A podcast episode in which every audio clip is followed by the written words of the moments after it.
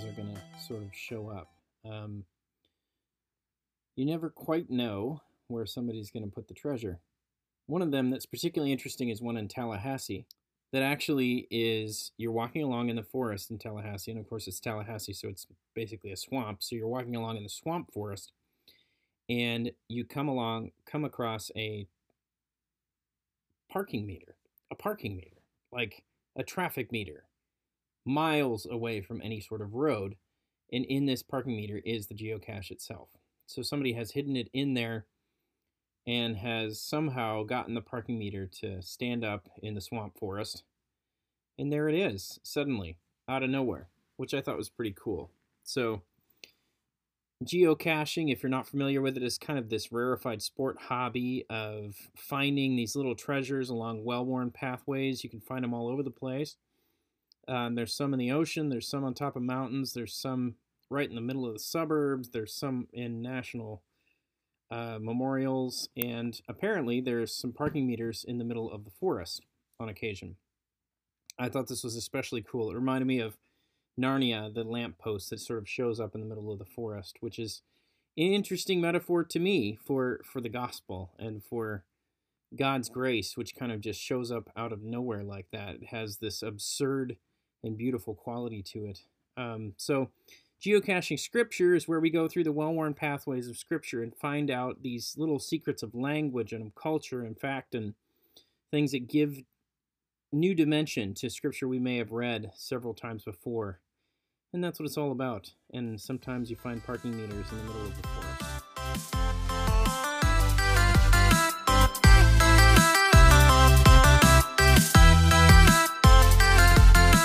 This one, turn to John chapter 2. John chapter 2.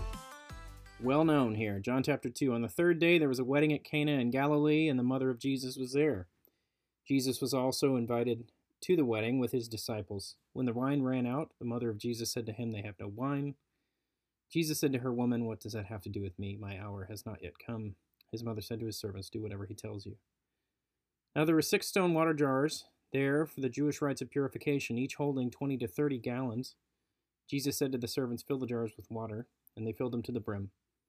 And he said to them, Now draw some out and take it to the master of the feast. So they took it. When the master of the feast tasted the water now become wine, and did not know where it came from, though the servants had drawn the water knew. The master of the feast called the bridegroom and said to him, Everyone serves the good wine first, and when people have drunk freely, then the poor wine, but you have kept the good wine until now.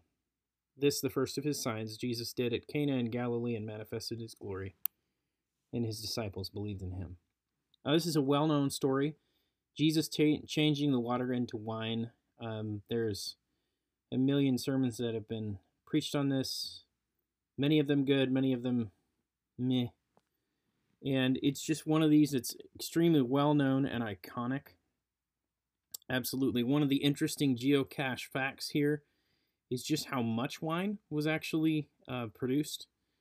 So Jesus is talking about the stone jars with which about 20 or to 30 gallons of water in them, and he changed that into wine.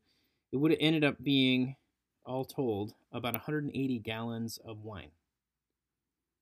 180 gallons of wine. That's like, that's not like a bottle of wine. That's like bathtubs full of wine. That's like one of those standing swimming pools full of wine. It's it's like, you know, it's a kiddie pool full of wine. It's like crazy, crazy amount. A thousand bottles of wine would have been the equivalent.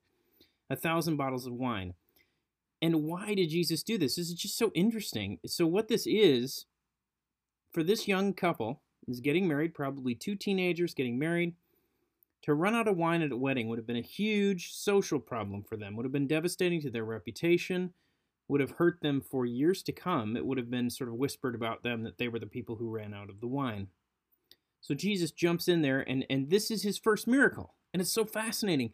So many of his miracles are functional uh, in a way. He's, he's healing bones, he's driving out demons, he's making water, he's making food he's uh, healing sickness all these things that that are functional that food water shelter safety all the low things on um, maslow's hierarchy of needs but his first miracle was an unnecessary thing quote unquote. An unnecessary thing.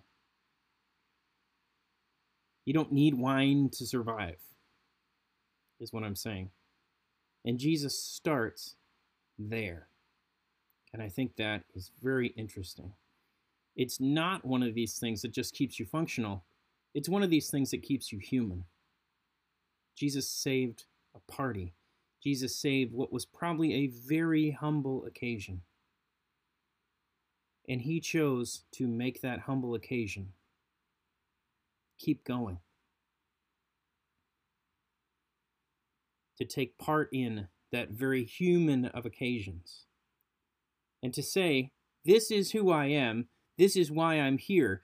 And the symbolism here, of course, is that he takes the functional water that was used to wash feet, that was also used to kosherize, that was used for some of these uh, Jewish rituals that he was about to supersede or replace.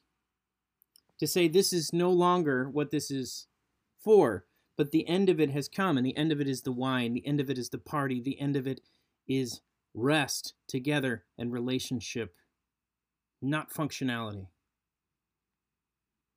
Relationship is where it starts. Joy is where it starts. That is the center.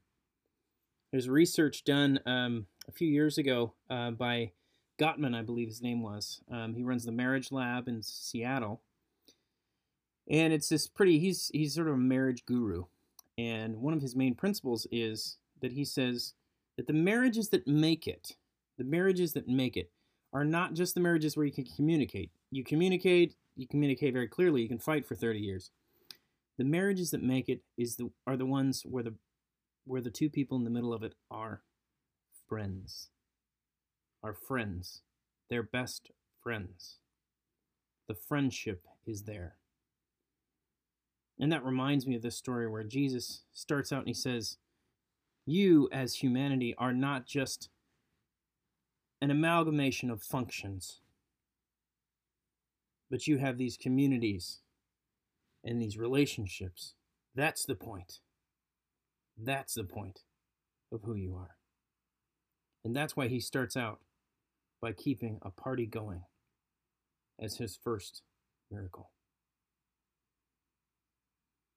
May Jesus keep that party going today for us. And may we not be distracted into just thinking about the functionality of life. It's so easy, especially I think of kids. You know, my kids, that kids have a hurricane of needs all the time. They are there, daddy, daddy, daddy, daddy, daddy, daddy, daddy. I need this, I need that, I need this, I need that, I need this, I need that. If I'm not thinking, I get into this dumb mode where I'm just like, feed them, clothe them, shelter them. And that's it. And that's all you need to do, you know. All you need to do is make sure they have this, that, and the other, these things, and then your parenting is done. And of course, that's not true. The point is, the point is sitting there with my kids, talking to them, relating with them, listening to them tell me about who knows what boring thing they're talking about, but listening and relating. That's the center. That's the center. That's the point. yes, you may work really hard to support your family, but it's much harder work to be home with them. And that's the point. I always tell my kids, I'll never be able to afford the latest game system, but I will be home to play the old one with you. And that's, I think, the message of this. Jesus' miracle that wine is where it starts. And it has this beautiful, absurd quality like a parking meter in a forest. And that's where it all begins.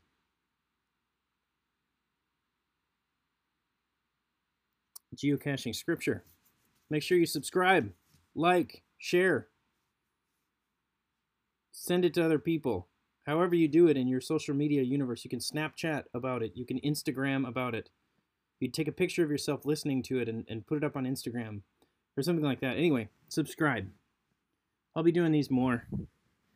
I'll do them if no one listens because I have way too much fun here in the blanket fort. That's geocaching scripture. Tiny treasures in the big truth. Pax Humana. Cheers.